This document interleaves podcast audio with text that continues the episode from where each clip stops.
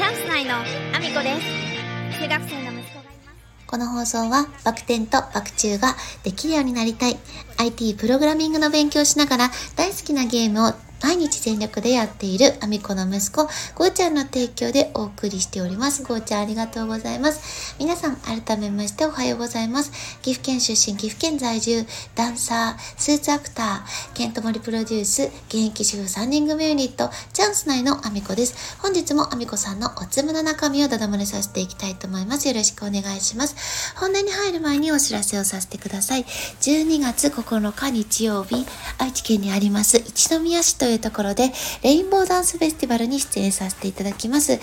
ー、こちらは参加者が最初から決まっているイベントなんですが、もし一般の方でもご覧いただけるような配信等がございましたら、お知らせをさせていただきたいと思います。出演者は、えー、ケントモリ氏、そしてケントモリプロデュース、現役主婦3人組ユニット、チャンス内の私を含む、えー、3人が出演させていただきます。えー、そして来年1月7日は、えー、日曜日ですね、え岐阜県にあります、各務原市というところで、第1回各務原映画祭が開催されます。こちら第1回を記念して入場無料となっております。全国から、え町おこし映画が、え集められで上映されておりますので、ぜひぜひ、えー、ご覧いただけたらなと思います。お待ちしております。当日私はスタッフとしております。そんなこんなで本題の方に移らせていただきたいと思うんですけれども、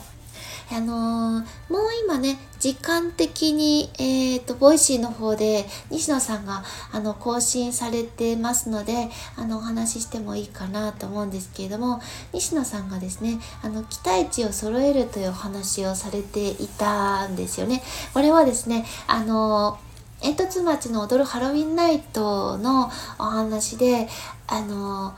まあ、プロのミュージシャンであったりとか出演者の皆さんがですねあの一部から声が上がったようなんですがリハーサルをもっとしたかったというお話をあのされていたことが、まあ、ちょっと取り上げられてましてでここに関してはちょっと期待値を揃えるべきだったというお話をされてたんですよね。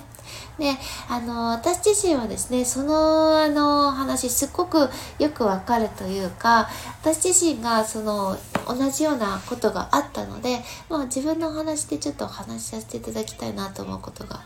あのあったんですけど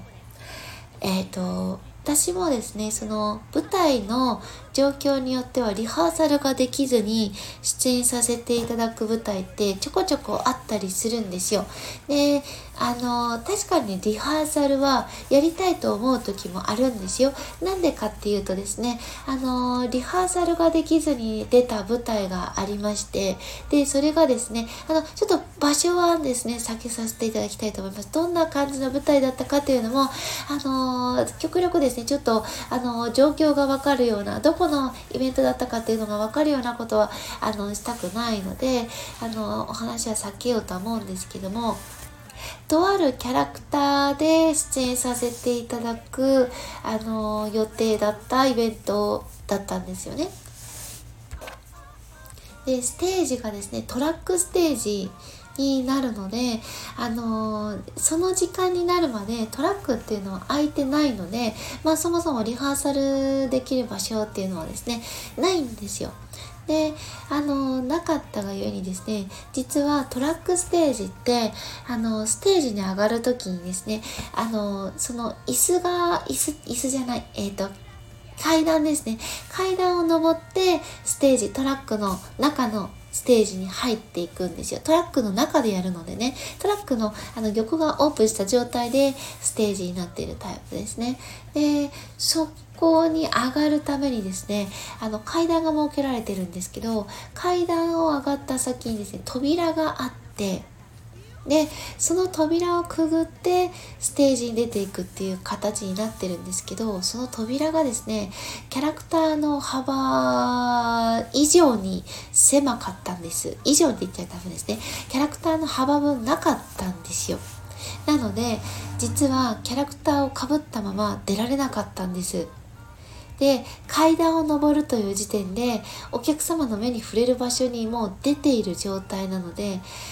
やばいですよね。どうしたもんかっていう話ですよね。なので、あのー、それもリハーサルもしてないし、どうするべきかってなったんですけども、あのー、その場でですね、起点を利かしまして、キャラクターが入っていた袋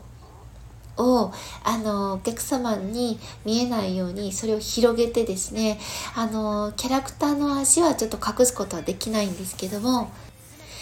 かぶってる顔のあたりとかね、顔バレするようなことだけは絶対避けなければいけないので、そこだけを完全に隠した状態で、あの階段を上がりまして、で、あの、キャラクターを、あの、先にですね、扉以外のところから強引に通して、で、あの、中で、あの、ステージに出てから、その中で、あの、ちっちゃくなってかぶってセッティングして出るという形を取りました。で、あの、こういったことって普通にあるんですよ。ステージのリハーサルができないことってこれって割と普通のことなんですよね。でも、ダンサーの世界はですね、あの、実際にあの、照明をですね、あの、タイミングを合わせてつけたりとか消したりとか、出はけとか、あの、怪我をしてはいけないので、一番はやっぱりあの、出演者が怪我をしてしまったり、事故があるっていうことが一番舞台ではいけないことなので、あの、事故がないように出はけの練習だったりとかは、あの、事前にね、させてもらったり、照明合わせとか、あの、リハーサルゲネププロっていう形で、あの、投資稽古をさせてもらえる場所があったりすることもあるんですよ。もちろん、それはダンサーだと結構、あの、きちんとね、あの、舞台の時間として取られていることが多いんですよ。これは、あの、事故が、あの、多いからだと思いますね。これ危ないからだと思うんですけど、ただでも出演してあのはけるっていう子たちがもうあの出演人数がそんなに多くなくて一斉に出て一斉にはけるっていう風だった場合はないことも普通にあるんですよね。であのフェスティバルみたいな感じで多くの出演者がいる場合はあの設営してリハーサルの時間を組んでで出演をするっていう形にはあの予算的にそこに割くことって非常に難しいことなので、あの、ちょっとのね、時間だけ作って、出はけの、あの、タイミングだけ、あの、ま、練習するとか、そのくらい、できてもそのくらいなんですよ。それが普通の状態。なので、あの、期待値を揃えるっていうお話がね、あの、西野さんされてましたけど、あの、そういう舞台もあるんだよっていうことは、やっぱり知っておかなきゃいけないし、私、あの、西野さんはあんまりはっきりとはおっしゃられなかったんですけど、あの、はっきり言ってしまうと、あの、舞台って、あの、ある程度アクティングエリアっていうものは、最初から舞台の当日でなくても決まってってるものなんですよ。で、どこに照明を置いてとか、どこに音響を置いてっていうのも、事前に決まってるのがほとんどだし、出はけの位置も決まってるし、で、なんなら舞台の幅も、事前にある程度共有してもらえるのが普通なんですよね。なので、共有してもらえてるのであればというか、自分から聞くべきなんじゃないかなって本当は思います。あの、事前に練習できない可能性もあるので、あの、アクティングエリアって言って、ここ幅ですよね。だあとこ奥行きだったりとか出はけの位置膜の数っていうのもあの舞台の素材も含めて事前に聞くことはできるはずなので事前に聞いて自分たちでスタジオを取るなりまあダンサーだともうスタジオでね練習して実寸である程度想定して練習するのが普通なのでそういうことをして舞台に臨むのが私は普通だと思ったので西田さんはねあのゲストの皆様に対してだったのでそこまでははっきりはおっしゃられなかったですけど私は事前にステージの構成こうあのどういうような感じで舞台が構成されているか、競りがあるのか、どういった形で、あの、出演の出はけができるのかっていうのは、事前に、あの、主催者側に確認を取るのが私は普通じゃないかなと思ったのでその期待値を揃えるっていう話はまあ確かにねあの主催者側に近い方があの情報をねあの自ら共有することも大事だと思うけれどもあのどういうステージどういうことが自分がやるのかっていうことも含めてあの事前にあの情報を自分から獲得しに行くことが普通だとちょっと思ったので今日はそんな話をさせてていただきました。なんかちょっとね偉そうな感じで聞こえちゃったらごめんなさい。でもあの舞台って予算がねそんなに潤沢にあるものじゃないのが普通だからあのその時間を割くためにあの舞台を開けるっていうのはちょっと難しいものだと思うし舞台に出れるだけでもすごくね貴重な機会だと私は思うので、まあ、自分からね獲得できる情報を獲得しに行くっていうことが、まあ、重要なのかなって思ったので、ま、私自身に起きた話と合わせてさせていただきましたけどもあのごめんなさい。上からな感じで偉そうな感じで映っちゃったらごめんなさい。あのでもそうした方がいいんじゃないかなと私は思ったというお話ですね。あのそんなこんなで私の SNS のフォローよろしくお願いします。Twitter、Instagram、TikTok、YouTube ノートスレッズそれからスタンド FM とボイシーで放送させていただいてます。放送内容別々のものになります。ぜひフォローしてお聞きいただけると嬉しいです。よろしくお願いします、えー、そして、えー、概要欄の方には私が応援させていただいている方のリンクを貼らせていただいております。まず一つ目はですね、ボトルジョージがですね、インスタグラムと YouTube で見ることができるようになってますので、ぜひ、えー、私のボイシーの放送でもですね、ボトルジョージのお話、撮影見学会のお話させていただいてますので、そちらと合わせて、えー、見ていっていただけると嬉しいです。